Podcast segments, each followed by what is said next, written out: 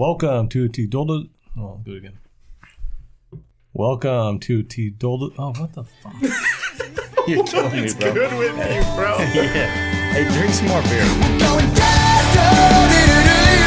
and sugar, we're going down swinging. I'll be your number one with a bullet. A loaded gun, complex, target and bullet. We're going down, and sugar, we're going down swinging. All right, welcome to TD Podcast. We're here with B in the building, K Morgan. We've got special guest Johnny the Kid Kavembo Munoz Jr. Sorry, he's gonna beat your ass. I know. I tried, we just talked off air about his not fucking up his nickname, so I fucked up his last name. What's going on, man? How you doing? Doing great, man. Appreciate you guys having me here today. So tell us a little bit about that background with the nickname. How did that come about? How did you get that nickname? Yeah. So. Everyone always asks me that, of course. So, Kavembo is actually my middle name. Okay. It's, so my dad's John, he was born John Munoz, but got adopted like at an early age. And he ended up becoming John Kavembo. So this is his adopted last name. Okay. And, the Kavembo family, they're from here, but originally from, Norway. So it's a Norwegian last name. And so, like, you know, it's unique. Anyone that has Kavembo in the United States, they're related to us. Obviously, not by blood, but like through by law or whatever you want to call it. So it's like the Kavembo name is very small. Anyone that has it, like they're linked to us somehow. So that's in my middle name. So I feel like I just honored it, Kid Kavembo. At the time, I was like the younger grandkid at the time. So I thought like, oh, Kid Kavembo sounds kind of cool. And like they always call me Kid. So it just kind of stuck. And it's just unique, you know. But my last name's Munoz, Mexican. So I have the Mexican last name. But I'd like to honor Kavembo just for everything they did for my dad. Yeah. And it was just a real cool story. So it's much respect. Yeah, that's kind of a unique situation where most guys, you know, they have their nickname. Like, yeah, someone just gave me that nickname. I just rolled with it. Yeah. Where yours is like, you know, you kind of like I picked it. I'm going to honor this. Yeah, that's awesome. Sweet. That's awesome. So tell us a little bit about your background. How did you get into fighting? You know, what got you into it? And how did you get to where you are now, which is in the UFC? Yeah, so like... my story begins like a kid that hated jiu-jitsu. I started off with Brazilian jiu-jitsu. Fucking hated it, man. It was terrible. My dad was training, like started training in 93. He taught out of his garage, and there's like a lot of people would come in. I remember as a kid seeing Tito Ortiz going there, Quinton Rampage Jackson. I didn't know who these guys were at the time. But yeah, so like my dad wanted me to train so I could develop self-confidence. If I was out there with other kids playing, I knew how to defend myself. I don't get bullied. So, you know, I did it, and I was just kind of like, I don't want to do this. Like, I always cried to try to get out of it. My dad was not like a lot of these parents. Like, he just, no, like, you're going to do this twice a week. It's exercise. It's good for you. Right. You don't have to fight. You don't have to compete in jiu-jitsu tournaments. But you just got to commit twice a week. And, like, his whole thing was, like, he's the parent. He knows what's best for me. Sure. And so I was, like, I knew, like, I couldn't get out with it with my dad. Because you see some kids, like, they kind of push their parents to a certain limit where they know, okay, if I do this, my parent will just ease up on me. I see it nowadays all the time. Like, with me, like, I knew, like, fuck. Like, I was, like, I'm scared of my dad. Like, I already know I can't mess with this dude. So, anyway, so I was, like, fuck it. So, in my head as a kid. So, I just trained twice a week. And I was always, like, the only kid going with adults. So it was, like, not very fun for me. And then, like, other kids would start coming in, but they were a little older. And I'd beat them up. And then the more I was doing, I was like, man, I'm getting kind of good at this. Nice. So it just became just complacent about it. Mm-hmm. And then I would go with my dad everywhere because my parents, like, their work schedule was very opposite. In the mornings, I'd be with my mom. Nights, I'd be with my dad. So, yeah, I'd go with them to watch at his buddy's house to watch fights, Pride Fight and UFC. So, you know, just watching the fights, I remember seeing Rampage fight. Mm-hmm. And I was like, oh, I've seen that guy in my garage.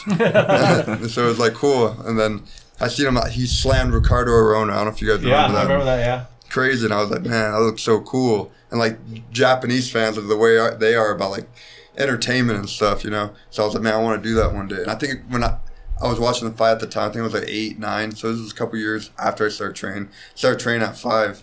Wow. And then I was like, man, I want to do this one day. And then my dad was like, well, then kids can't fight. And he said, but you stick with jiu-jitsu, we'll work the striking, maybe start doing jiu-jitsu tournaments to get that competitive experience. And then we'll go from there. But he never really pushed me to compete. It was something I wanted to do. And I'm very thankful for him and even my mom for not letting me quit, making me do it, because then I ended up finding the love for it later. And then now I'm in the UFC living my dream, and it's always something I want to do, fighting the UFC. And now I'm here doing it, so I'm very thankful for my parents for not letting me quit. So it's just a message to all like parents out there: never let your kid quit, because you never know what they might find. They might find a passion in this, or who knows, they might meet somebody that leads them into a better passion that they might like. Yeah, no, that's awesome. It sounds like your dad's like a really big influence on kind of your career and your success. What was his background? Because obviously he kind of started this gym in your guys' garage. Was he training kind of offhand? Did he compete? And how did that kind of form kind of the bond between the two of you? My dad, he originally started as a boxer, so a lot of people don't know that. He started boxing at 13, like did boxing and all that. And I think around 92, I want to say, somewhere around there, or like 91, 92, he got into Kung Fu, and he was doing it, but he was kind of like, man, this doesn't work, whatever. And he's like coming from a boxing background. And like they did a little sparring, but he just messed a lot of guys up. And, you know, boxing is just like very hard, physical. And like Kung Fu, I mean, there's probably some great arts of it, but like it's a little watered down over here. So he was doing it, but one guy was kind of doing jiu-jitsu to the side. He was kind of like, what is that? And the guy that was showing it acted like he was some like god doing it. And then my dad ended up doing his own research. Got went to Hoyce Gracie's gym. And then bought a couple of the Gracie in Action DVDs. Those were the DVDs where if you watch the Gracies like beating up people on the beach in Brazil, really challenging other martial arts on jiu-jitsu. So he was like, man, I can't believe what I'm watching. Like he was watching that, and then he's like, I need to do that. Like my dad's very like not a violent guy in a good way. Like he just likes that. That physical like combat stuff. So whatever, he went to the Gracie gym and beat a few like the beginners, and then finally they stuck a dog on him, and he got his ass kicked, and he was like, "Fuck!" He's like, "I need to do this." So that's what made him learn. He couldn't believe like these little like jiu-jitsu guys, weaker guys, are able to do all this stuff to bigger, larger opponents. So he got into it, and then started training in Costa Mesa under Joe Moreira, and then my dad started doing his own thing in the gym. And then the rest is history, man. Nice. That's awesome. So, at what age did you know, like, okay, I have a real shot at being special at this? You know, like you said, you know, you kind of did it for fun for a while or for exercise per se. Obviously, with such a good trainer and your dad growing up with, you know, you probably had that mindset of like, I can do this professionally. But what age were you like, well, I'm going to be able to really do this? I think I would probably say 11. It was like 2004, 11. Nice. I don't know. I just always visualized myself doing it. Visualized myself as a fighter, like fighting. I always visualized myself being a 185er. I don't know why. It didn't work out, but I'm glad. I like the size I am. Because like 185, I don't know. That just seems like boring. Like I like the lighter weight classes. But yeah, I always visualized myself fighting around that time and just how I'd walk out the arena, how I'd fight. So I kind of always knew, like, I'm going to do it. And now I'm doing it. I still got a long ways to go. So, like, this is just one step in the road that I completed, and I got other things I want to accomplish. So 10-1-1 professionally. 10-1, yeah. 10-1, yeah. Sorry. 10-1 professionally. Take us through that pro tour. You know, where were you fighting those pro fights at? Was it all over the country? What organizations kind of did you get started with? Yeah, so I started out with King of the Cage, pretty respectable organization. You know, everybody, with MMA, it's a crazy start. Like when you're starting out, there's different paths you could take. I'm very fortunate to fight King of the Cage. It's a respectable organization. Like there's other shows out there where it's not sanctioned. They count on your record, but I like to call them pad-up shows, where guys go in there just to pad up the record, and you're literally fighting dudes from the stands. I've been to some of those. Like they just throw haymakers. Yeah. They get absolutely demolished. It's one dude that knows a little bit what he's doing. And he's just swoops a takedown. Just shows down. Like didn't throw a single punch. All right. You could be going there with your buddies. I'm going to watch this fight. They offer you $500. Your buddies motivate you. Like, oh, hell yeah. You go in there. You don't even know you're fighting a killer. You get your ass kicked. So, like, there's so many of those. And to me, that's kind of like, it's fucked up. But so for me, like, I fought King of the Cage. And everybody I fought sanctioned. So I never fought any of those Joe Smos that don't know anything. Those fans off the stands. So, like, for me, like, it was always like a battle. Like, I won a lot of my fights finishes. But like it was great to know, like, I'm beating guys that like train, you know, they're fighting and that kind of stuff. They have a passion for it as well. Yeah, so they're trying to make something out of their career too. So I started King of the Cage. I always fought California, like Ontario, Citizens Bank, or Toyota Arena now, Las Vegas, and I fought in Parker, Arizona, and then Laughlin, Nevada. Mm-hmm. Yeah, so I was still, and I fought in Oregon one time as well. So I've always kind of been on this side of the United States, and San Diego, fought there as well. But I've always been with King of the Cage from the beginning of my career, all the way till I hit the UFC. You know, I won the belt there, 135-pound belt there, and then... yeah, this is a great organization. They really, it was a great place to kind of make a name for myself and fight in front of a lot of people. Toyota Arena, I don't know if you guys have ever been in there. It's, it has that UFC feel. Like you're in there, you walk out, you're like, holy shit, like there's a bunch of people here. Like the stands, the arena's like very professional. It's not like a small arena. Mm-hmm. So I feel like that was great for me because the UFC, there's a bunch of people. Obviously, my debut wasn't the debut I expected. Yeah. Right. COVID and all this stuff, I don't think anyone expected this to happen this year. So, but yeah, I'm used to fighting in front of big people. So when it all gets back, it'll be cool to do that again. Yeah. No, I love you talking about kind of your roots back in the day, but getting into kind of your UFC call. You know what I mean? We talked about it, you've already made your debut. What was that getting that call like? You know, and what happened? Did your like manager give you a call and was like, hey, Dana White wants to make this happen? Like, how did that go? And how, you know, what were the emotions that you were feeling, you know, coming from 11 years old when you were saying like, I think I can do this, to getting that call? How was that emotion? Walk us through that. No, it was a good feeling. It was one of those like, oh shit, it's happening. You know what I mean? And that was in, that was the day before the weigh-in, like literally. Wow. Like, yeah, no way. It's one day. So I only had a day notice. That's insane. Some reports say two, but it was a day because I got the call at 7 p.m. Thursday. Wow. The call, and then I was kind of like, okay, well, my manager was telling me, he called me. He's like, Ray Borch dropped out. And I don't even know why he dropped out. Some people say COVID. Some people say that he just had a lot of head cases. So I don't really know. Yeah, I mean, and Ray Borg's a respectable fighter, too. Yeah. So the guy you had to go up against on a day notice, that's not just a slump. Yeah, you know what I mean? That's tough. A good fight. That's tough to do. Yeah. So, I mean, yeah, but my manager called, so explained that, and I was like, okay, well, I was like, man, it's a day notice. Like, I mean, it's a UFC opportunity. I'm one of those guys, like, I don't just jump. Like, even though if it's a UFC, like, to me, I respect myself as an athlete. Mm-hmm. Sometimes I'm just going to jump. But, I don't know, it's just something was telling me, like, this feels right. And normally, I feel like I wouldn't do that, but it just felt right to do it. And I was okay, well, I said, let me... talk to my coaches. I want to make sure they could come. Everybody could come. I don't want to just go out there because they're a part of my success. I don't want to just go out there without them. I feel like I start the journey with them. I want to continue with it. I want to be right in the mind and all that. It's okay. So then I got a hold of everybody. They were good to go. And I was like, okay. I said, like, what weight are we fighting at? He was like, 145. So it's a weight up than what I normally fight. Wow. And I was like, I'm cool with that because I can't make 135 on a day notice. On a day notice. Yeah. And I was like 155. Okay. So I was at a good weight to cut to 45, it's like 10 pounds.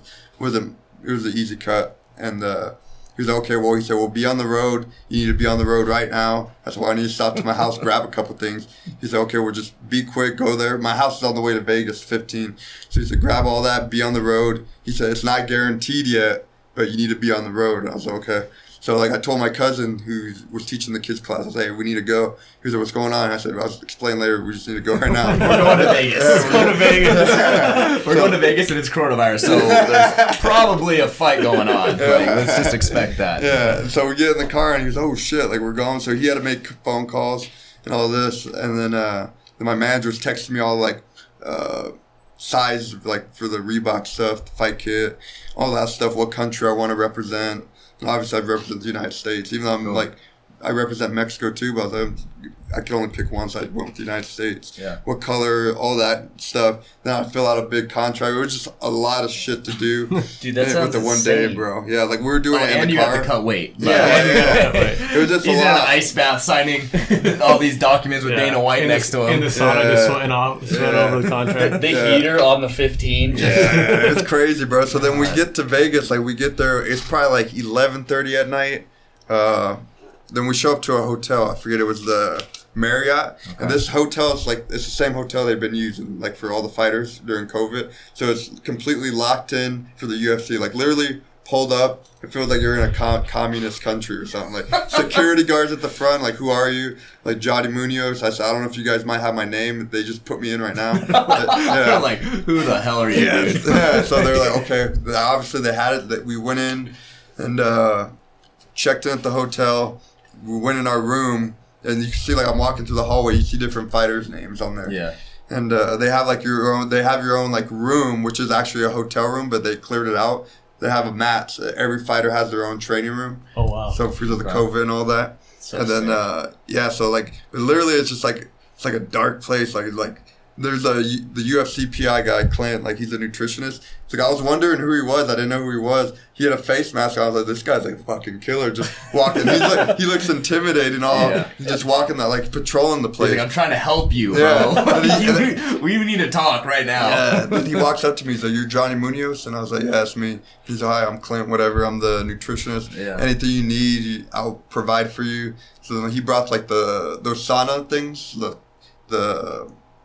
The little ones you just go in, like, in the back thing. You know what I'm talking about? Oh, yeah. Oh, like the thermal? Like the thermal ones? Yeah. Okay, yeah. And he brought that in the room, and then he said he'd provide meals, anything I need. I was like, okay, cool. So I thought, man, they take care of the fighters. Yeah, you don't have to worry about all this. And then, so we get to the room, and then, like, the first thing, like, we do the COVID testing. And then, so I was like, fuck, this is the first COVID test I ever did. So I was like, man... Like, because I've seen the ones where they stick it up the nose. And I was asked them, which one are we doing? Because I'm weird about putting things up the nose. Like, I've had it. It hurts. Yeah, and everyone's told me that. He's all, we're doing the mouth one. I was like, okay, cool. We'll do that. Yeah. So we did that. And then, so that was one COVID test down. Then USADA came in.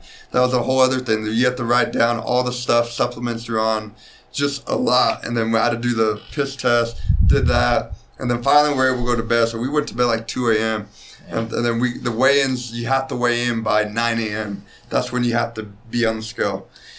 So I was okay, well, we got to get up in a little bit. We got to cut the weight. Like, we got to be up in an hour. Yeah, there's no point of going to bed. And then, so we did that. The weight cut was simple. And me and my dad, we went to the weigh-ins, did that, made weight. And then I was just real impressed with everything in the UFC, how they're handling everything during this time, straight gangsters. Yeah, Dana White's very smart. Yeah, he did a great job. Yeah.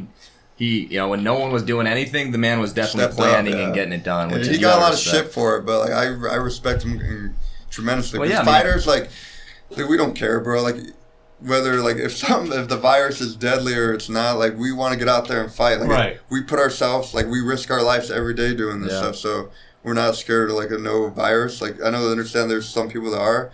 That's cool, but like we're not. We want to go out there and perform and provide entertainment and get punched in the face. So yeah, that's awesome. And at the end of the day, it's your job too. Yeah, exactly. You know what I mean? And that's what Dana White provided. He's the boss of the UFC, and he provided work for his employees. So I mean, that's awesome too. And the fans, obviously, we love it. Yeah, that was the first thing we got to watch. And you know, I mean, I wish almost like for your sake, you kind of got to experience that true like star power UFC experience in Vegas with the sold out arena, everything like that. But that's awesome. You still got to have a unique experience of your own, and I'm sure you'll get to that. This is wild. Yeah, I'm sure you'll get to that sold-out arena and do all that. So tell us about, you know, you get through all that, and now it's like, okay, I got to fight. I got to fight now. A guy who's proven a good fighter, and, you know, were you able to watch tape? How did you kind of prepare for that? Yeah, so, like, we watched a little tape. I mean, there's only so much you could do in one day. Like I said, right. I felt it was just a lot to do in a day. I wouldn't change it again. The experience was cool, but... Would I do that again? No, but I wouldn't change what I did. It was a cool experience, but I wouldn't recommend. I wouldn't say I wouldn't recommend, but if someone else had to do it, like, hey, you got to live it yourself. But like for me, like I wouldn't want to do it that again. It was just I felt a lot to do like in a day, just a lot. And but yeah, like I felt like good. Like, I felt like after I made weight, we squared off. I was like, man, like this is it. Like I felt good. And then after that, which I never knew this, but all the fighters got taken to a room. In the Apex, so we're all waiting there, and Dana talks to all of us. So we're all sitting there in the chair, and like everyone has a chair where everybody's rehydrating, which UFC provides. And then Dana comes in and kind of gives us a pep talk. I was like, man, this motherfucker knows how to motivate his fighters. He wants you guys to perform and go out there and fight. Hell so like basically, he was like, you know, you guys are special athletes. You know, it takes a lot of like, it takes a special individual to get out here and do what you guys do. You know, to make it this far. This is the highest level of the sport. Mm-hmm. He said, you guys are special athletes. You guys are the best athletes in the world. He said, you know, I'm a big Patriots fan. I love Tom Brady, good friend of mine. Yeah. He said, but you guys blow him away as far as athletic ability. He said, it takes a special human being to go in here and do combat sports where you're getting punched in the face, you're imposing your will on somebody. Yeah. I'm just sitting here looking, and I was like, man, this is like... Fired up. And then he's like, feeling it. I'm just feeling it. Like, I was just zoned in. Yeah. And then he's all like, you know, he said, you go around anywhere in the world, you ask them who, I don't know, like a famous football player is or Tom Brady, they don't know who it is. Mm-hmm. You ask them who Bruce Lee, Muhammad Ali is, they know who that is. He's like, why? Because when you're a bad motherfucker, people care. Yeah. And I was like, when he said that, I was like, oh my God, dude. Let's go. Yeah, I took my phone out. I was like, I'm writing that quote down. I wrote that quote down. So I'm going to use that for an Instagram. Johnny's like, first day on the job, baby. This boss is sick. Yeah, it was just like, it was cool, bro. And then I was like, man, this guy knows how to pump dudes up. Yeah. And I was like, man, I'm ready to go. And then after that, you know, we went back to the hotel. There's not much you could do with everything going on. Yeah. So, you're literally locked up in the room. And so we get back, I had to do another COVID test. Did that, stood in the room, and then we're just in there, and then just kind of, I'm rehydrating, eating more meals. And then we did a little training session later on at night, watched a little tape. And then, just went to bed, got prepared the next morning. And then I think we had to do another COVID test. This is a lot, bro. Jeez. They rushed my test. I don't even know if it was legit, but I think it was. But, sure they were rushing the shit out of it. Oh, man. Just because, they couldn't afford to lose any fights. They lost a lot of fights that day. Uh-huh. I think somebody tested positive, and they pulled that fight off. And then after my fight, after I fought, there was someone in the back passed out behind the apron. Kevin Holland, Giles fight or something like that, wasn't that? Yeah, Giles passed out, Oh, geez. I didn't see him pass out, but I was like, why did they skip that fight? Mm-hmm. And then I found out he passed out. I don't know why he did, but I was thinking because, and I was explaining this as I go, so we show up to the arena, and obviously there's no people. So this is new to everybody. And you got to take in mind, this card was the first fight back at the Apex. Because if you remember, they were in June, they were in the Apex. So a lot of these guys that fought August 1st, they didn't fight in June. They fought, June was Apex Vegas, July they went to Fight Island. Right. So August 1st was the comeback to Vegas. Right, yeah. It's the first card back in Vegas in 2 months. So it was a different feeling. And obviously this is my first fight there. And, I'm warming up in the back. It's just different environment. And then, then you're seeing the fights on the TV. Then, I got called out, fought. And then I remember being behind the apron. I was like, man, I'm used to hearing people scream. Yeah. So I'm thinking shit, this is kind of weird. But then when my music hit, then it kind of just, I broke out of it. I'm real easy to break out of things, but I was thinking about that. But when that Giles dude passed, I was thinking, fuck, he might have had a panic attack back there. Yeah. Because it was just a different feeling. There's no crowd. It feels weird. So it's almost like... Yeah. Because there's no crowd, maybe it feels you're being watched more or something. I don't know. It's just a different environment. I can imagine. Obviously, we don't even from the fan base. It's at first now I'm used to it now, but at first it was this is strange. Yeah. NFL is still really weird to me. So it's just a different year. Oh yeah. So take us through the fight. I watched that fight. I remember watching it. Yep. I actually thought you won the fight. Did you feel like you won the fight going through it? What was your mindset? Well, we saw the reaction. I mean, there were a couple things we talked about. I think they took a point away for a couple other things, but I could see your reaction at the end of the fight because we watched it together, and it was bro, this is the IE boy right here. Yeah. Man, let's go. So walk us through it, yeah. Yeah, so I thought I won that fight even with the penalty. Yeah. Just clearly the first round was even if I'm not being biased, but I watched it so many times and hearing the feedback off the internet, Twitter, Instagram, I felt that round could have been 10-8. Yeah, cause you grappled the shit out of him. Yeah, and I pounded him out. And this, you got to remember, in MMA, we never get taught this in any of our practices. When you're on the floor, you never get taught to do this. Right. This is no miles. I'm done. Yeah. That when somebody does that, that shows they have nothing left. They're done. Yeah, that's when they call it. When they call it. So the fight could have been stopped, maybe couldn't have. But even then, when someone's doing that, I'm pounding them. That's a 10-8. That's not a form of defense. Mm-hmm. That's the form of defense, and I get punched. But I've been in situations like that. I'm trying to bump out, get out. But I've never been in a situation where sometimes you take another man's will. They're just, this is it. You know what I mean? Right. So I felt like that could have been a 10-8. Even if not, okay, you give me a 10-9. And then those two groin shots happened in that round. Mm-hmm. The first one when I did, I was okay, shit, I need a little too low. Yeah. And I was okay, whatever. My bad. And then we start off again, and I throw a kick right away, and I'm like, you got to be fucking kidding me right now. And then, like, I did not kick that dude in the... It wasn't a hard shot. It hit right here on the hip. Yeah. And, like, I felt that. Like, the cups, I don't know what kind of cup you have, but, like the cup I have, my management team provides me, like, it's a badass cup. Like, right. You could get kicked there. You could watch YouTube videos of how they advertise that cup. Like, I've been kicked there. Doesn't hurt at all. Like, my cup is legit. Mm-hmm. But as fighters, you got to remember, too, we don't really get those breaks where other athletes, you know, they get timeouts and that shit. For fighters... our timeout is getting poked in the eye and nut shot. Yeah. So there's so many guys that play that card. Right. And I've done it too. I'm not going to lie, man. Like, yeah. Sometimes fights get tough. Like, you need a breather. You need to rethink things. And so I can understand that. But I was like, man, this dude's, like, overdoing it right now. Like, does he not want to fight? And then the second round starts. He was just defending the whole time. Like, I had him up on the fence. Yeah. I was trying to close the distance because of the success I had on the floor. So I was like, okay, I need to get him down. Like, this was pretty easy down there. So I'm on the fence the whole time trying to get him down, but he just defended. Finally, I hit the big takedown, like, I think a minute and a half in.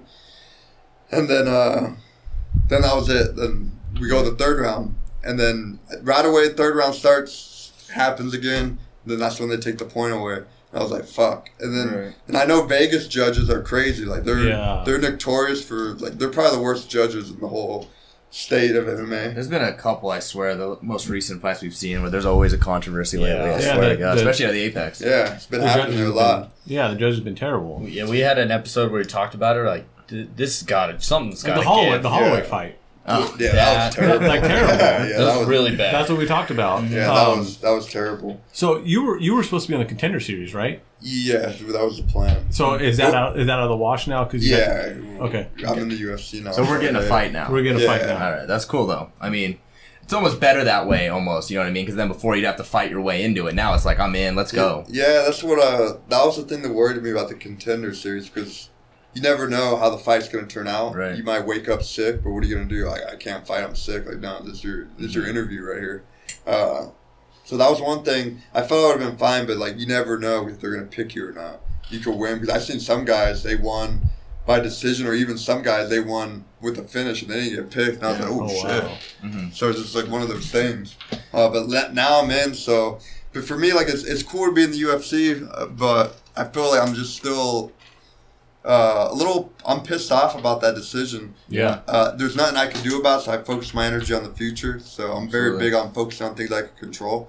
I can't control that no more, so I don't dwell on it. In the back of my head, like, it pisses me off. Because it's also your first loss ever. Yeah. So that's brutal. Yeah. You gotta think about your legacy. Then also, it's a loss, but, like, I feel like, you know, most people, like, they've always told me, oh, well, you don't know till you lose. Like, all these negative fucks. Oh, you don't know till you lose. Like, in my head, like, shut the fuck up. You don't know. But, like, I've lost matches in jiu-jitsu tournaments, like, all the time. So, like, for me, it's, like, nothing new. I know what it's like to lose something.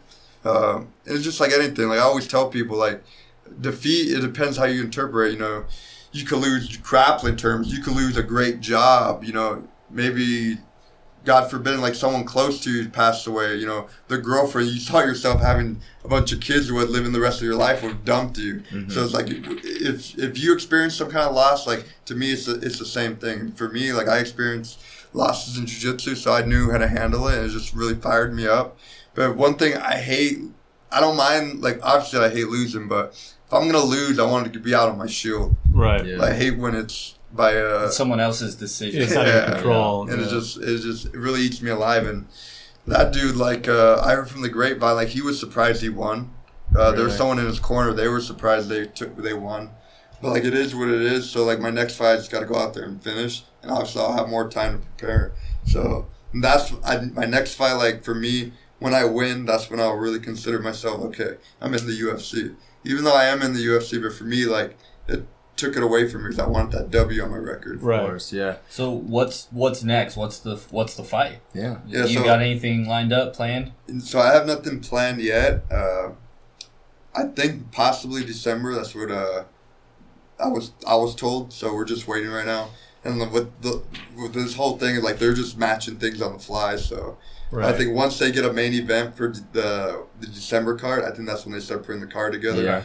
And you know how these guys are. Everybody's like, they're trying to negotiate money and all that. So I'm hoping a main event gets put together and then they start building the card after that. Well, the good thing is he's seen your name. He knows you're a guy that's going to take a fight. Yeah. You know what I mean? He knows you're willing to fight during this pandemic. So it's like, Johnny Munoz, let's hit him up. And, and he put on a show on one day's notice. Yeah. So, I mean, you can't – it's almost like they got to see you again. Like, almost good for you. You know, if you think about it in a positive way, you know, talking about spinning things in a positive manner, is you put on such a good showing on one day. It's like – we got to get this guy on the next card to see what he can do with full camp. Give him a camp. Let's see it in December. So let's talk about, you know, that bantamweight class, which is that your that's my weight class. That's what you feel comfortable. It's a tough weight cut, but like I do it and yeah. So what do you normally walk away at? 155? 155, like 160 sometimes. Oof. That's tough. That's a big cut. Talk us through that cut. How do you cut and when does that process start before a fight? So, like, usually once I have a fight is when I do it, but I'm pretty... The weird thing about me is, like, I fight at 135, but even when I, like, 155, 160, like, I'm not fat. Like, I'm still, like, muscular, like... And people are like, man, how do you make that weight? Like, but I do it. But, like, for me, it's just dieting, watching what I eat, and then, you know, doing a lot of cardio. And just picking up the rounds and all that stuff, and I feel like the weight comes off. And I eat pretty good all the time, so... But yeah, I got to do that like a couple months out, and then then I kind of know my body where it kind of goes. So I figure it's tough, but it's somewhat easy because I kind of know how my body works. So yeah, how long have you been cutting down to 135? You talked about the tournaments and things like that you've done before, King of the Cage. You know, you've done that for years now. How long have you been cutting, and how has it gone to a point where you're like, okay, I've almost perfected this system now? I would probably say back in jiu-jitsu, like. I used to compete at 141, you have to weigh with the gi, the uniform, which is like 3 pounds. So I used to compete at that weight class. Also, I compete at 154. The difference with jiu-jitsu is you weigh in day of and you compete day of. So it's not like day before. So with MMA's day before, I cut a little less, you know, and put it back on. So like for me, it's like the system's been working for me throughout the whole year. It's just the older I'm getting, I'm just noticing my body changing. Like I'm somewhat like growing more, like as far as not height but like size, you know, you just kind of fill out more. You're filling in. So like it gets a little tougher, but I feel it's manageable, and it's not like I'm dying, like I'm weighing, it's like where I can't walk or people will carry me. I feel when that happens, then you got to move up. Yeah, you see some of those fighters, man, when they're doing that and they're like shaking on that scale, and you're like, God damn, like, no, you got to go up. It's time to go up, man. Like it sucks, but like I still feel healthy even when I'm fighting. Day of, I feel good and strong. So, unless I don't feel that way anymore, then I'll move up. But like for now, I feel like I feel good doing it. So night before, you talked about it, like 10 pounds was an easy cut for you. When are you like on track? So is it when you're like 150 and 15 pounds the night before? When is that on track for you? And what's that process like? I think a lot of people want to know kind of the horror stories of the saunas and the ice baths that everyone's doing. What's your system there? So for like when I'm fighting at 135, and I haven't fought at 135 since June of 2019. Okay. Because I fought in September 2019, and that was at 145 as well, because we couldn't get a fight at 135, so I was like, okay, we'll just move up. We got a fight there, and then that was my last fight before UFC. So that's why I'm kind of curious.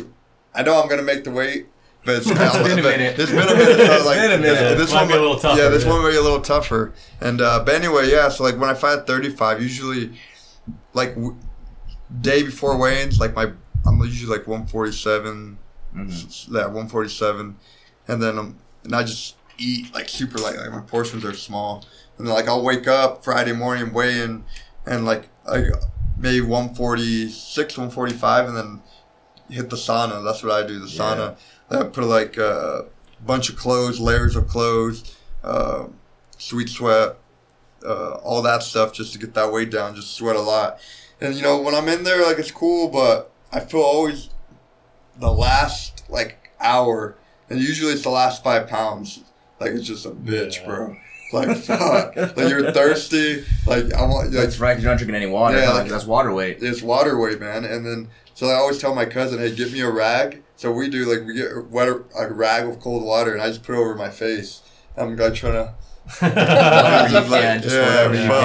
then once I'm there, then it's okay, I made it. Now it's just I want to make the weight. And with King of the Cage, sometimes they dragged on their weigh-ins because some idiot's not there, and I'm just like, fuck, man, you need to like get this going. He's like, get some professionalism in here. Yeah. I need to eat. Yeah, but the cool thing with the UFC, they give you the deadline. Like, so like the moment we got there, like for UFC, I was the first fighter to weigh in. Like, I was ready to go. Yeah. Weighed in, I was ready to rehydrate. So for me, it's very important. Like, if they allow, say, weigh-ins start at 8, like UFC allowed, there's a 3-hour window, and you can show up anywhere in between the 3 hours. For me, I want to be there right early time, get this over with, rehydrate. The longer I have to rehydrate, the better. I can put the size back on, get my power, strength, everything back on. Nice. So I want to get on top of it. I see these guys coming in like the last minute, like, fuck that. Oh, yeah.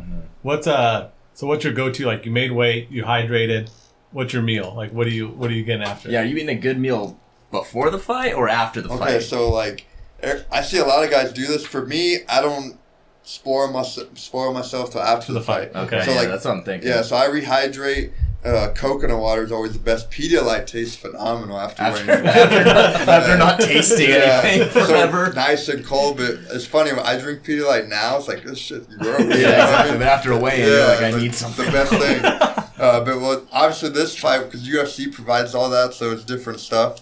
So it was cool, but usually like the meal after is like, you know, chicken, sweet potatoes, vegetables, stuff's still healthy because this is going to be my fuel going into the fight. Right. So I see some guys like, man, this dude's eating pizza. Like, yeah, that's Emmer's, right? Emmer's wanted pizza. Yeah, Emmer's like, I'm smacking a pizza. Yeah, some guys, I mean, for me, I don't want to do that. Like, I feel it slows me down. Like, I feel real sluggish. That's in my system. It's hard to digest, and your body's focused on digesting that rather than trying to build back up. So I feel like when I'm eating that chicken breast, vegetables, rice, kind of still staying on the same diet but larger portion now, I feel good and strong. So gotcha. So what's the celebration after the fight? Yeah, after the fight, man, it depends. So usually, like, I like In-N-Out, like nice. Tacos, Mexican food, pizza, all that stuff. And I'll binge on that for like... Treat yourself for a minute. Yeah, like a week probably. Nice, so nice. That's great. That's cool. So moving forward, obviously, you said it, bantamweight, stacked class. What do you see the future of the division? You got Peter Yan at the top. The guy's kind of an animal. He just beat Aldo. Obviously, you're looking for a fight there. How many fights do you think it's going to take for you to get a ranked guy and kind of start making your name for yourself in that division? Yeah, so the division's stacked. Yeah. So with 135, there's so many guys in the division. So it's a lot. The former champ is coming back. You know, you got Dillashaw, who's coming back eventually too. So it's tough, man. Yeah. You got this division ahead of you. Oh, yeah. So it's a lot of tough guys in there. And, you know, everybody's trying to get it. So I feel like I need to get out there and finish guys to be able to fight a ranked person. It's just crazy how everyone's path's different in the UFC. Like, you see guys like Sean O'Malley. To me, they kind of, like, skip-jumped him a lot. Yeah. I don't know, maybe he got the funny hair. I don't know. Yeah, and he's a good fighter. Worth it? Yeah, exactly. But, I mean, I feel like, to me, Cheeto Vera exposed him. Like, been saying it. Yeah. Been saying it. I was an O'Malley guy. Cheeto Vera, I said, I watched Cheeto Vera's fights, man. He's a dog. People overlooked him, and... I mean, maybe if O'Malley stays healthy, I think that's a really good fight, honestly. Yeah. And I don't know if it ends differently. I think Cheeto's really good fighter. He had the right game plan going in, you know, with the leg kicks. You got to kick O'Malley in the leg. Chop him down. We just saw Adesanya do it to Acosta. Chop that man down. Yeah, and it worked. I know some people were like, well, O'Malley, you know, he was winning the fight. But to me, nobody was winning the fight, but Cheeto was doing slightly more. He was being smart, not coming in. O'Malley wants you to come in there and he'll catch you. Yeah. Cheeto's just doing enough, kind of stalking him, waiting, nice and slow. Chop those legs down. That's part of the game. Like, if you chop someone in the leg, their ankle will give out. Like, it hurts. That wouldn't feel good. Yeah. So, like, for me, like, but yeah, going back to that, like, I feel like, you know, it all depends who they put in front of me. If I'm able to put them away and that stuff. But I feel like after, like, Three fights for sure. I could. It's got to be finishes too. You think, and that's what we were talking to a guy we mentioned last week, Embers. He was saying Dana White's looking for the show. Yeah, you know what I mean. Entertainment to get there. We talk about the O'Malleys and the guys like that skip junk people, and I think that's kind of the thing. But I think it's a good opportunity right now in the Apex. To be honest with you, everyone's watching these fights. I think this is the time to do that. That's the thing. So like. With this, all this going on, like a lot of people are like, man, 2020, like you see people complain about 2020, but for me, 2020 has been great. Yeah. Like, obviously there's a lot of shit going on in the world, but for me, like I felt like I was able to use 2020 to catapult up. Yeah. And like you said, everybody's watching UFC right now. Yeah. Even the smaller cards, like no one's skipping those fight nights. Yeah. I watch more fight nights this year than I have ever in my life. I think a lot of it has to do with because of the COVID, there's nothing going on. So the UFC was the first one back, and then now people are respected because of Dana White pushing forward, giving entertainment to people. So you're seeing it, and like, everybody's watching the cards now. So for me, this is the time to fight, make a name for yourself, really get up in there. And the good thing, like even me too, like I'm Mexican, I speak Spanish, so I feel like I'm getting that fan base not only here but in the Latin American countries. Yeah. So like it's good for me to grow, and like and I feel like in the MMA, like you know Mexicans we love fighting.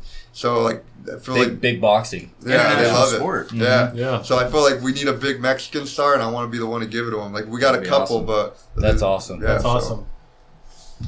So, do you want to go... Okay. You want to wait for a break? Yeah, take a break. We're going to take a quick break.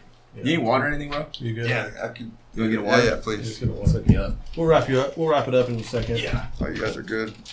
Oh, you're good, bro. Yeah, you're good. Yeah, dude. I love your story, man. Yeah, that's awesome. I'm a big fan now. Yeah, I remember watching that fight because my buddy Joey texted me and was like, fuck, man, my buddy's fighting.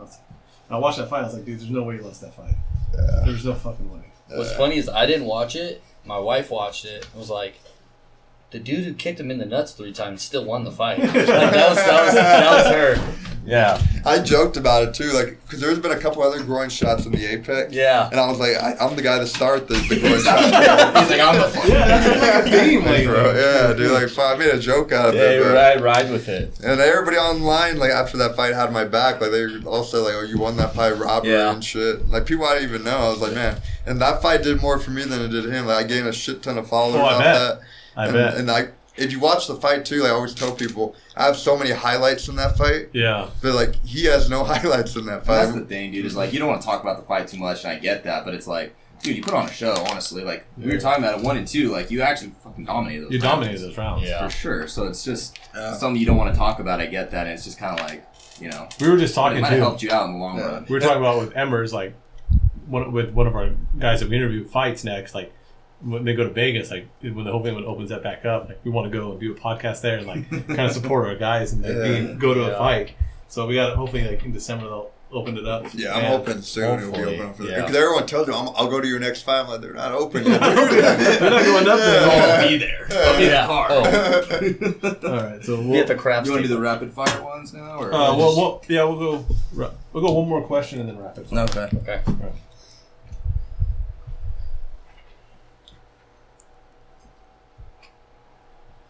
All right, so wrapping up, the fights this weekend. You know, we're going to talk about it later on the podcast. Were you able to watch the fights, and if so, what were your kind of thoughts on those 2 main ones? What do you think of the showings those guys put on? Yeah, so the fights, man, there were some good fights this weekend, last weekend. But for the co-main event, going into the fight, I had the guy John, the Polish dude. Yeah, I had him. I was leaning towards him, I think just because experience-wise, Philly's been around a long time, and he had the knockout power. Dom Reyes had the knockout power, too. And I think a lot of people were kind of underestimating him and thought Dom Reyes because of how well he did with John Jones, but also looked at styles make fights. And someone was telling me, like, this dude's going to pull it off, the John guy. Yeah. And that guy had some power, man. Yeah, Kevin was right there. He was kind of saying, like, he kind of reminds him of Volkan, and Volkan kind of hurt Dom. That was Dom's questionable decision. It was the kind of same type of fighter, kind of put him away. We're big Dom Reyes guys, obviously another kind of Inland Empire. He's a cool dude. Yeah. I trained with him a few times, like back in the day. Yeah, we really fought on the same card. I think twice. King of the Cage. Oh, awesome. Yeah. But yeah, so we're obviously he's a friend of the podcast. We definitely respect the hell out of the guy, but. Yeah, and Jan's power, man. Yeah, he had some crazy hands in that fight. And I noticed, too, like, I don't know if Dom was trying to fight more conservative, because usually he comes out there. Yeah. And, like, the first time. That's what I thought. Yeah. He wasn't throwing anything.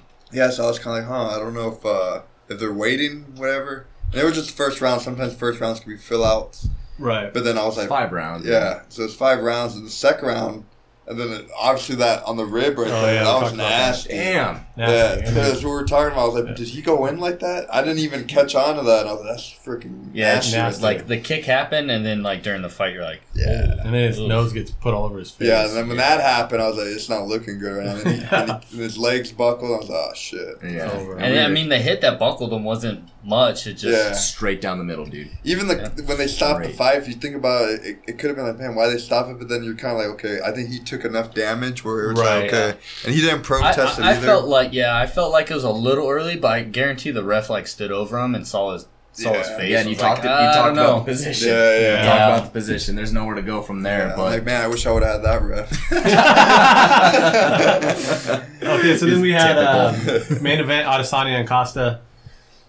Man, I mean, that was a great performance, but you want to talk about someone not letting the hands go? Oh my God! He didn't get anything off. He put up a front. He put up a front like he was playing along with it and talking crap the whole time. But man, Stylebender was getting beat. Stylebender took it to him. No, that fight. Before the fight, like I felt Israel was going to win. I didn't think like that. I figured he'd get him later on, but I figured it'd be razor close. But then I felt Israel would kind of creep up on him. But yeah, that was.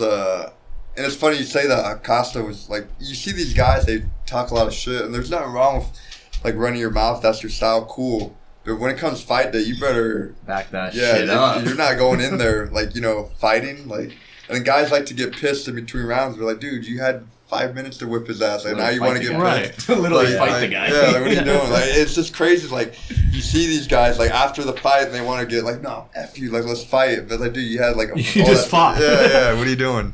But yeah, so that fight, man, like Acosta, like I think they were trying to maybe grapple Israel. Maybe that was their game plan. And kind of waited out a little bit. Yeah, but. Absolutely couldn't. Yeah, couldn't throw. So, couldn't do anything. Israel played it smart, throwing the chops, just picking, moving, picking apart. I mean, got his rhythm going. Yeah, that's my one of my favorite aspects of the UFC and MMA is you have Costa who walks out like an action figure, huge muscles on muscles, huge, chiseled. I don't know how he makes that weight. And then no idea. You have Israel walking out skinny.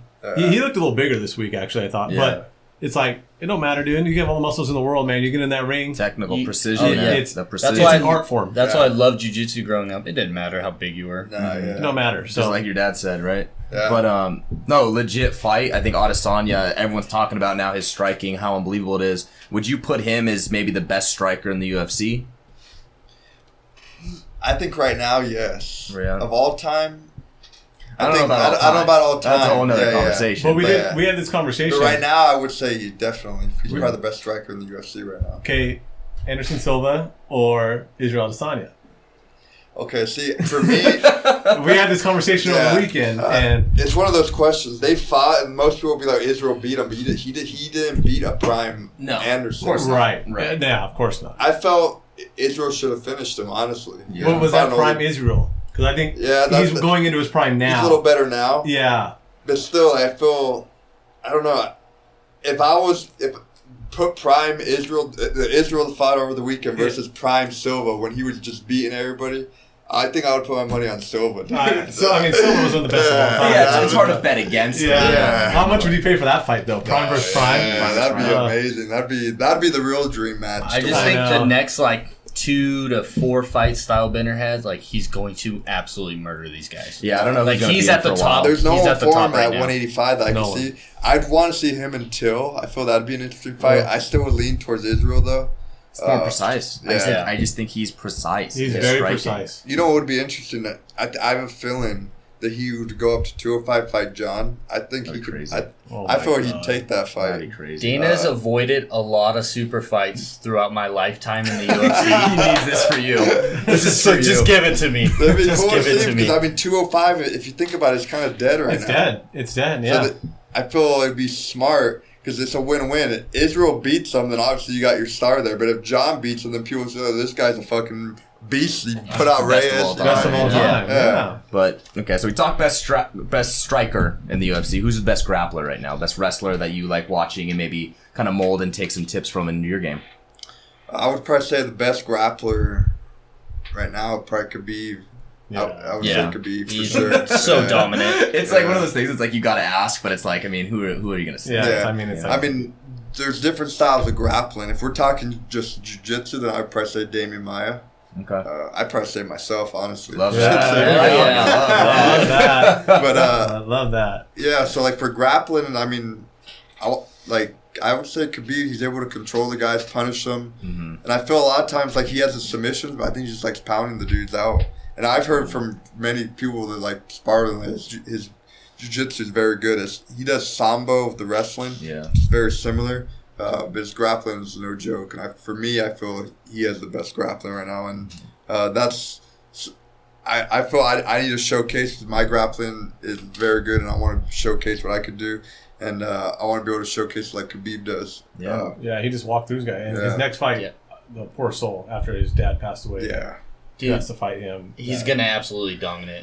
It's going to be a good fight. Yeah. Gaethje looked really good against Ferguson, though. Yeah. Yeah. I like Gaethje. I'm a big Ferguson guy. I still don't think it's enough. Like, I still think Khabib's just going to smash through. I feel Khabib, the only factor because of his dad passing away, I wonder if that's going to play a factor. Could be positively or negatively. You don't know. You don't know. This is coach, too. Yeah. So, all right, so we'll end with the rapid fire. So we're going to put 30 seconds on the clock. You're going to throw out some questions. Just answer the first thing that comes to your head. All right. So put it on the clock. Here we go. Knockout or submission? Knockout. Ooh, okay. From the Jits guy. All right. Favorite athlete of all time? GSP. I love that. Damn. I didn't see that coming. If you could fight anyone from any class, who would it be? Israel Adesanya. If you could be a professional athlete in a different sport, what would it be? Soccer. Nice. Favorite all-time fighter? I guess GSP. Favorite athlete. Give me another one, yeah. Fedor Emelianenko. Ooh, nice. That's cool. Favorite movie? Departed. Yes. We broke that down. That's my number one. We broke that down on Film Room. All right, last thing. First thing you would buy with a big bonus from the UFC? Man. For yourself. Something for yourself. For myself? Yeah. Okay. PS5. There we go. So that's Johnny Munoz. Thank you again for joining the TD podcast. We're going to get out to Vegas and see his fight. We're going to see his next fight. So. Hell of a story. Thanks again for coming on. We appreciate you. Good luck to you the rest of the way. Go get that belt, man. We'll be cheering in your corner. No, I appreciate you guys. Thanks for having me. Awesome. All right, thanks. Man, that was fun. That guy had a lot of good stuff to say. Yeah, that was fun. Room for him. Fired up he came on. Yeah, it's nice to get some UFC guys on here. Starting to turn into a little bit of a UFC podcast. Yeah. So we replaced him with a guy who's not nearly as good as a fighter with bringing Mac in the building now. Welcome back. What's good, boys? So I'll throw out that guy, by the way. Yeah, right. Yeah, I hope he listens. He's gonna listen. He's literally beat your ass. I just can't even move. So we're gonna get into our drink of the day. We're gonna go with the drink from official sponsor of the UFC. Yeah, Modelo beers. Let's get it. Loving Modelo. I know this is Mac's favorite. Oh yeah. How fired up are you? So Modelo's. I saw these in the fridge right now, and I was like, I'm gonna take four. I'm gonna take four before I even get on the mic. Just the gold wrapper just hitting your mouth. Dude. Oh, dude. The best. So real quick, Mac, do you have any thoughts on the fights this past weekend? We kind of talked about it with Johnny a little bit. Obviously, Stylebender picking apart Costa. Yeah, I think Błachowicz was just too much for Reyes. Honestly, I didn't hear your guys' opinions on it. Obviously, I was outside of the room, but. Man, that guy was throwing lunchboxes. He was throwing haymakers, bro. He piped Reyes and just bent his nose. Just folded his fucking nose. Yeah. That was wild. And going into that fight, Reyes was like, if you sleep on Błachowicz, he's going to sleep you. You know what he reminded me of is that I just thought this in my head. Is the guy from Avengers, the bad guy with the silver tooth. Which movie? Which one? The guy who's like has the accent. You're killing me here. There's so many accents. Yeah, the white guy is the bad guy. Who steals the vibranium. Oh, okay. He gets his arm cut off. Yeah, he gets his arm. Sebastian Claw? Yes. That's who Błachowicz reminds you of? I don't know about that. I think that's a bad call. That's who Błachowicz is. He looks like a Stipe on steroids. He's got way more personality than Błachowicz, dude. He's got way more personality than Błachowicz. You don't know that. That guy was Błachowicz just going to be an absolute savage after that. That guy was also Smeagol in another movie. Yeah, he was. Yeah, that's true. That's insane. But, that's nuts. I'd like to see Dom bounce back from that fight. I mean, tough fight, obviously. I think he's got to do it early, too. I don't know if he necessarily has to do it early. He just needs to have a better game plan. He needs to mix it up. He had the reach advantage. He had a lot of big advantages in that fight that I thought he would have used to his advantage. He's way more athletic. But he's now lost his last two. If he disappears for 9 months, his hype's gone. Yeah, I know. And so we need to get back on. He needs to fight quick, I think. I think he needs to fight quick. And who's his fight? He needs to beat Anthony Smith.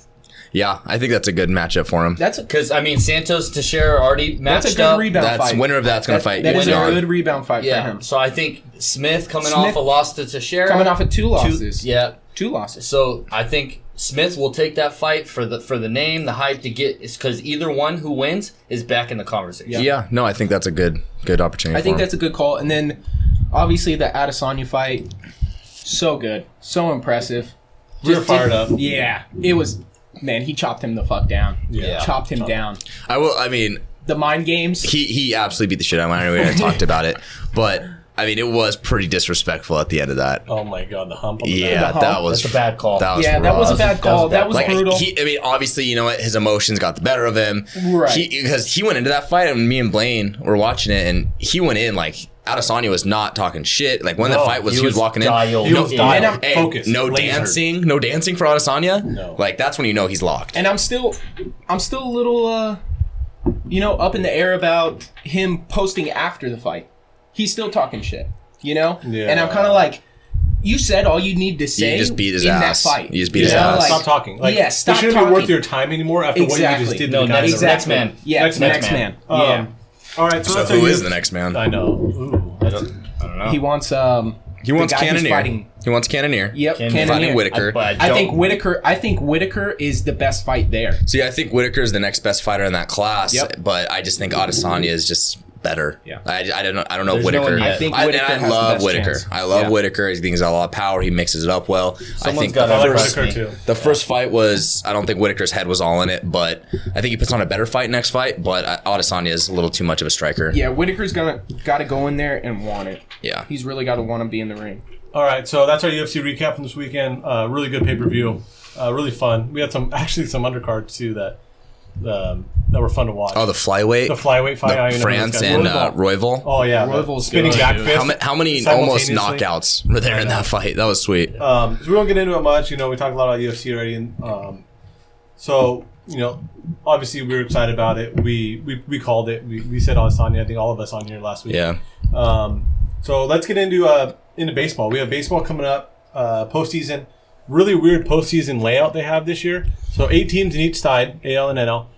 The first round is at the home side of the higher seed. They're going 3-game wild card round.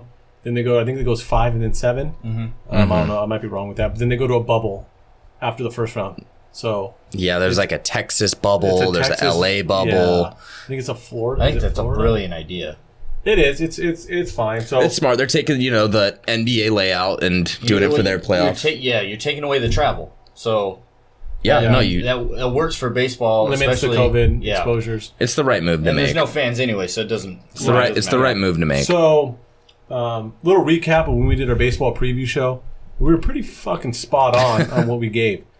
Surprise teams. I had the Rays and the A's, and they're top of the division. Both won their divisions. Yep.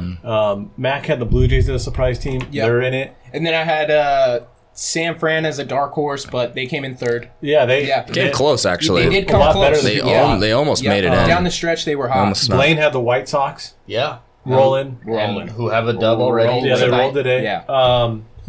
I had Bieber leading the league in strikeouts, plus 1,500. Locked it. Hit it. Hopefully you guys took that. K-Morg had the Dodgers. Shocker. So let's get into the first round. We don't have to really break it down. It's only a 3-game series with some already taking place today and going to be over before maybe this podcast comes out. But I want to go through first round, and then we'll go through kind of our predictions throughout the playoffs. So we got Yankees at Indians. Yankees are actually winning game 1. right now. What do you guys have on that? I'm surprised Bieber got beat up tonight. I like Yankees. I think Garrett Cole gives them a postseason kind of juice like that they haven't had for 2 months of baseball, really. Oh, yeah. Yankees are up 11-2 right now in the seventh. Oh. So Bieber gave up 7 earned. Yeah, he got 7 earned. So I think they're going to power through these playoffs, the Yankees are scary because they're getting healthy. Yeah. Yeah. I think there's just too much star power there. And then the one thing I was concerned with Bieber was, are we going to get a Kershaw-esque playoff Bieber? Don't start. You know, where he just dominates through the regular season and then, well, it just doesn't show up in the playoffs. There we go. Happening. You know, it is happening. Okay, one game does not mean he's blown forever in his postseason career. Right, but when you start to get that 15th, 16th at bat against that guy, there's a lot of aces out there that have had tough outings. Okay, yeah. That does not mean he's forever going to be considered a terrible postseason starter. Yeah, he had a rough outing. Is he blown forever? No. But do I think the Yankees win the series? Yeah, I do. Yeah, but. That's what I'm saying. In a 3-game series, you need that first win. Of course. Right. You need that first win. That's their ace. And I think Garrett Cole's their ace. Bieber's second game would have been way better for them. No, you got to go. You got to go out. I mean, he's been the best pitcher in baseball this year. Yeah. I understand it. If it's he's been the best guy in baseball. Chance at a game one win. If you pitch him game two, then you're thinking, I'm giving up game one. That's how you're. Yeah. You got it. Series, that's not. You can't do it. Yeah. You can't do it. You got to go with your best. Your best guy, your best lineup. You have to win, especially in such a shortened series. You have to do it. Yeah. So I mean, it's a good call. Like I said, Yankees are winning right now. Going into this, prediction, I would have the Yankees regardless. I just think they're getting healthy. I think they're kind of going to reach their potential right now, especially in a shortened postseason. I think they're definitely the team to beat. Yeah. So that's the 4 or 5 matchup. The winner of that matchup, if we all say the Yankees, will play the winner of the Rays and the Blue Jays, 2 AL East teams. The Rays are the number 1 seed. They won today. Blake Snell threw a gem. Yeah. The Rays low-key powerhouse last couple of years, especially from a starting pitching standpoint. Yeah, they're going to throw Glasgow with wiffle balls tomorrow probably. So, I mean, the Blue Jays are good. I just don't think they have the starting pitching. Yeah, they're just not there yet. And I don't think they have the experience. They're 1 year away. Yeah, I think maybe 2 or 3. Okay, but I don't think they have the experience in the postseason. All those young pups. Yeah, they got young pups. Kudos to them for making the postseason. Oh, yeah, 100%. Last team in. Yeah, Rays, but that starting rotation is just going to dominate all year. Yeah. They're gonna smack through. Rays Yankees in a 5-game set. Yeah. That's a tough matchup. Yeah, the starting pitching for the Rays is phenomenal. Mm-hmm. Yeah. Okay, so everyone on the Rays. Yep. Yeah. All right. So then on the bottom part of that bracket, we have the 3 seed Twins, who lost game 1 late today to Houston, the reigning AL champs. Yeah. I mean, I had Twins before, obviously, the day, and I think losing that first game is in a 3-game series is too hard to come back from, especially with the really, really experienced postseason Astro team. Mm-hmm. So, no, I think it's really doable to come back from it. I think personally, I had the Astros going into today. I think the Astros still have a ton of firepower. Yeah, they're having a down season, but anything happens in the postseason, Bregman can go off for $1 billion. I still think the Twins are going to come back and win this. I think so too. I think they have too much firepower in their lineup. I think the Astros still do. But the Astros, I think there are too many injuries on the pitching side of things. Yeah, and Verlander, Cole's gone now. Yeah, and I might be biased on young guys. Are still really good. I don't want the Astros in the World Series. I do. Trust me, I hate the Astros, but I think they win the series. Okay, so we're split there. You have the Astros too, Blaine? Yeah, I have the Astros. Just so I seen game 1, so. Yeah, I'll take the Twins. Then we have the 2 seed, the A's, who actually lost, almost got to the White Sox, the Blaine's White Sox, who almost threw a perfect game against them. Wow. Giolito was perfect in the seventh. Yeah. Giolito. SoCal. White Sox are kind of my surprise team to make a run at this thing. I bet them. I have the ticket to win the AL. A lot of people like them. I've seen a lot of brackets where a lot of people are taking the White Sox to go all the way. They're deep. They are deep. Dude. Just touching on some of those young arms in their starting rotation, you got Crochet that's throwing left-handed fastballs at 101. Did you see that? Good God. Oh my. 101, just like big leg kick. Is Gio Gonzalez going to play, though? I don't think it matters. Dude, honestly, the White Sox lineup is so deep. You look at kind of the guys on their lineup. Jose Abreu is having such a sneaky, phenomenal season. Like, honestly, people aren't talking about him that much for AL MVP, but he's kind of been the best player in the league this year. Yeah, like he has been absolutely phenomenal this year. And then the one thing I try to look at in the playoffs is, can you afford to have a star player go take an 0-4, take a 0-4? Yeah, you know. Yeah. And you look back at the Washington Nationals; they couldn't afford that, but nobody did that. You know, they were just rolling. They kind of had the pitching to supplement that. And then. And then you take the White Sox. Yes, they can afford an 0-4 or a 0-4 out of Anderson or Abreu. You know, they're still going to have Giolito's going to throw a gem. Exactly, and they're going to still have tons of firepower in that lineup. Who do we have there? White Sox. Yeah. I have White Sox as well. I don't think the Astros are going to hit their way out of the series. All right, so let's stay on the American League side of things, because NL didn't play yet today, so we'll be able to have a clean prediction on that side. I want to get your guys' matchup for the AL Championship Series, and then who you got going to the World Series. So let's start with UB. Who do you have? What two teams in the AL? Yeah, White Sox, Yankees. Okay. That's going to be a tough series for the White Sox, but you know I got to stick with my bet. I think they get it done. They're young. They're fun. They hit the crap out of the ball and have three really good pitcher, so they could get it done. Okay, Morgan. I got Yankees, Astros. I think those are a lot of firepower in both lineups. I think both teams have a lot of really strong arms. Astros do have some injuries, but they still have a lot of really strong arms. That'd be sweet with Cole. Oh, I think it would be great against the Astros. It would be great. Smoke them. And it kind of turned into a little rivalry because they played each other the last couple of years. In the playoffs.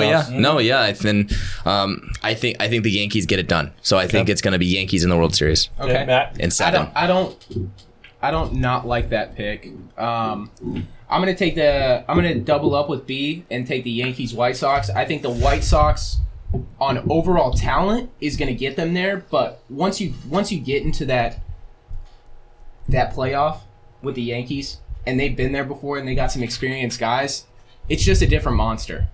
Talent goes out the window. It's all strategy. It's all who's going to be hot at the right time, who's not going to make the mistakes. But a difference is, I think, what we got to consider, you're not going into Yankee Stadium with the Ghost. Yeah. Okay. You're in a bubble. That's fair. You know what I mean? That's fair. Ghost. You're playing. Babe Ruth is on the mound. Yeah. So I think that's Yogi Berra behind the dish. You got Mickey Mantle on her back in right field. So. Hammering beers. Degenerate. Cheers. So I'm going to go with, I'm going to stay with the theme and go White Sox on that. In the AL. A lot of White Sox. But I don't have them making the World Series. Okay. I got the Rays. Come on, man. They've been the best team in the AL all year. Best pitching. Okay. The best pitching staff. Yeah. It's been proven in the playoffs. That's a tough one. You have good pitching. And these long series, the longevity of pitching staff, you have to have a good staff. You have to have a 100%. Staff. So I'm going to go Rays in the World Series on the AL side. Yeah, I think this is the year that I want to be surprised by who is in the World Series. It's 2020. It is. 2020. Yeah. It's 2020. 2020. It's the theme. Jan Błachowicz is the light heavyweight champion. It's 2020. Miami Heat are in the final. It's just the theme here. So I wouldn't mind seeing the Rays in the World Series. All right, so let's get to the NL side of things. The one seed, the Dodgers, they've just been rolling, best record in baseball. They take on the Brewers in a 3-game series. Does anyone have any chance that the Brewers can win this 3-game series? No shot. No chance. Most home runs in baseball, best ERA in baseball. No, the best team in baseball. They're going to run. Best record, Dodgers in 2. Unbelievable. Dodgers in 2. Yeah, they're going to get done. I think Woodruff can give them fits. That's his name, right? The starter. Yeah, Woodruff's good. I think Walker Buehler, though, honestly, last year, him on the mound, the Dodgers behind him, we look really strong with him on the mound. He kind of hits his peak around this time, too. What's going on with him, that blister? He's playing game one. I know. Yeah. He's starting game one. Tomorrow. Got it. I think the Dodgers win. I think you're right. Yeah. I think the interesting thing about these playoffs are these teams haven't played each other all year. Well, the interesting thing, too, is the Brewers are a really good team. They were in the NLCS with us last year. Yeah. So it's like this is an NLCS rematch. So the Brewers, it's a similar lineup. So it's not like it's really that big of a difference. But I just think the Dodgers' depth and kind of what we bring to the table gets it done. Yeah, I agree. Too much star power. Then you got the 4 seed, the Padres, who've been a really fun story this year. Yeah. Everyone's kind of jumping on board with them against the postseason Dodger nemesis, the St. Louis Cardinals. Yeah. I'm going to take the Padres. I think the Padres-Dodgers series is what everyone wants to see. Yeah, and I would love to see that. So I'm going to go Padres here. I'm going to go Padres as well. Ooh, if going against... Yes, hold on. If the Cardinals can manage to get out of that series, I think the Cardinals beat the Dodgers. Wow. I think that it's too much kryptonite. There's too much history there, dude. Stop it. They are licking their chops when Kershaw is on the Cardinals mound. Cardinals have the worst licking bat. Their fucking Maybe chops. They're the worst bat in playoffs right now. They're the team with the worst bat. You want to hear Schulte in the locker room? I know. When Kershaw's on the mound, he's going to get so fucking fired up. Not it's going to be awesome. But it's not like I want the Dodgers. It's not going on a limb. I'm not saying that. It's not going on a limb saying the Dodgers are going to lose a postseason series. I mean, to the Cardinals. It's really not. It's not. Until they prove they can history has been written. But I got the Padres. I also have the Padres. I have Padres. They're the funnest team to watch in baseball. Yeah. They're honestly a good time. Cardinals haven't been good all year. They snuck in. For me personally, yeah, they've had a very quiet season for sure. They have the least amount of hits in any team in the playoffs. I don't think they get through this. Yeah. Okay, more who you got? I like the Cardinals here. I think they have a little bit more experience on their side. I got Machado, sure. Obviously, Tatis at short. You know, Clevinger on the hill. He may or may not play still. I know there's a lot of question marks there, but I just think he's out game one already. Yeah, so I just think the Cardinals, Goldschmidt at first, you know, Hader in center, Wong at second. I just think they have a little bit more to offer in the series, and I just think they get it done. I'm rocking with the Padres, but I think it's going to be a good series. It's only 3 games. I think it will be a good series. Then on the bottom side of it, we have number 3 seed the Cubs against. Surprise! The Marlins. Surprise! Had winning only 20 games this year. Less than 20. You said I wouldn't be surprised in less than 20. You weren't the only one who said that. Yeah, I know. You're right. No, they're the absolute surprise of baseball this year. The young squad getting it done. Love that. Who do you have? I'll go. Yeah, I'll start. I got Cubs. Cubs overall are just a better team. They have a deep pitching staff. At the top, Hendricks is a really fucking good pitcher. He's throwing, you know, upper 80s and still getting guys out almost through no-hitter game one of the entire season. Right. I really like him a lot. I love Wrigley Magic. Go Cubs. Yeah. Okay. I'm going to take the Cubs also. I think the Marlins are super scrappy. I just don't think that scrappiness is as consistent as talent. Yeah, they're the Moneyball team of the A's a couple years ago. Exactly. When it gets to the postseason, they're super scrappy. They put a couple wins together with stealing home, you know, just like some sack bunts. Yeah, it's just like I like the experience and the pitching. Like the experience and pitching get it done. Yeah. All right. I also like the Cubs. I'll take the Cubs. Yeah. I think. Just like you guys said, you guys touched on it. Not really an interesting series to me. The last one in the NL, we have the number 2 seed, the Braves, and the Cincinnati Reds. This is a very, very interesting series to me. Yeah, I agree. The Reds kind of snuck in at the end. They had a really good offseason, some really good star power, you know, and they have possibly the NL Cy Young and cocksucker Trevor Bauer. And then they have a lineup with Votto, led by Votto. You hate Trevor Bauer. I hate him. You hate Trevor Bauer. I didn't get to get in, like, the voice of MLB, apparently, because he says so. Fucking piece of shit. That's all I needed to hear, though, is led by Votto. Votto's kind of, you know, on the backside of his career, and I just think the Braves take it. They got too much young talent. They've been in the playoffs already with those young guys. Freddie Freeman might be MVP. Yeah, Freeman is going to unload in the playoffs. He's going to drive in some runs. I think Braves have this. And Jake's team, friend of the podcast. Yeah, Jake Webb. Come on. Yeah, I'm going to disagree. Oh, taking the Reds. I'm taking the Reds. I think I'm flipped on how you think that their young power will help them. I think their young power won't. I actually agree with you. I think the Reds. I think so. Reds are a scary team. If I'm a Dodger, I am a Dodger fan. I was happy they got the 7 and not the 8 because I really don't want to play them in the first round, especially in 3 games. I think they're dangerous, and I think the Braves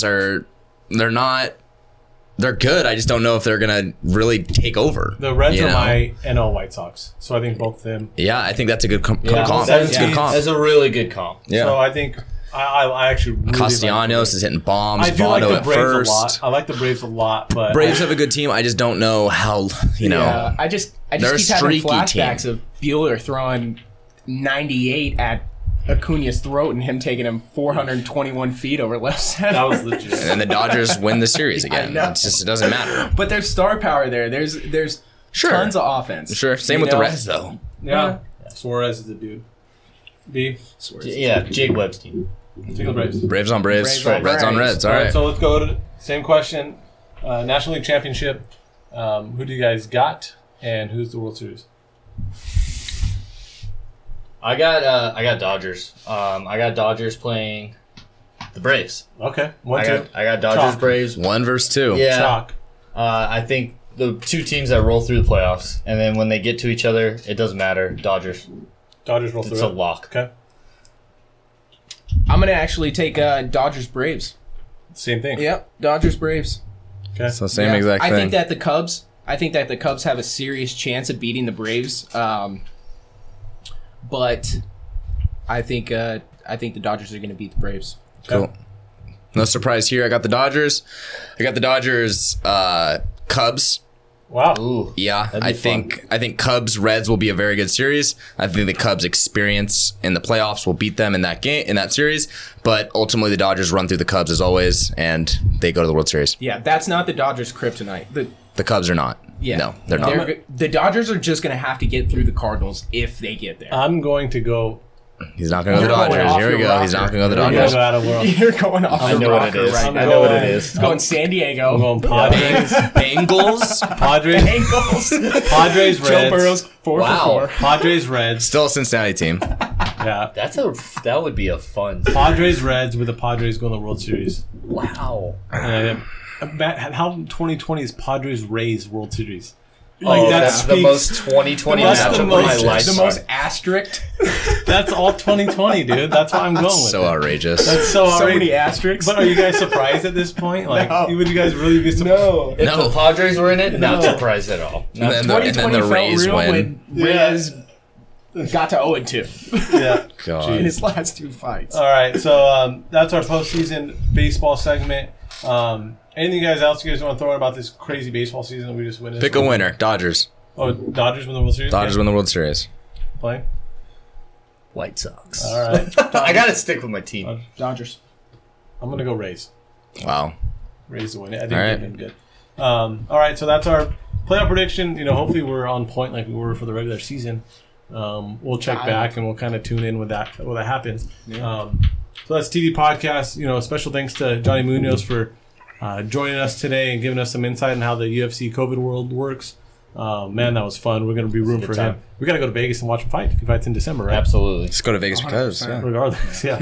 Or Abu Dhabi. Let's just fly to Abu Dhabi. I'll fly anywhere. That's it. Abu Dhabi. So follow us on Instagram. We'll get YouTube rolling soon. We got Twitter page. We still got merch. This is a special bonus episode for you guys. We have 2 coming out this week. So thanks again for listening. We appreciate all our fans. We appreciate the feedback, and stay with it.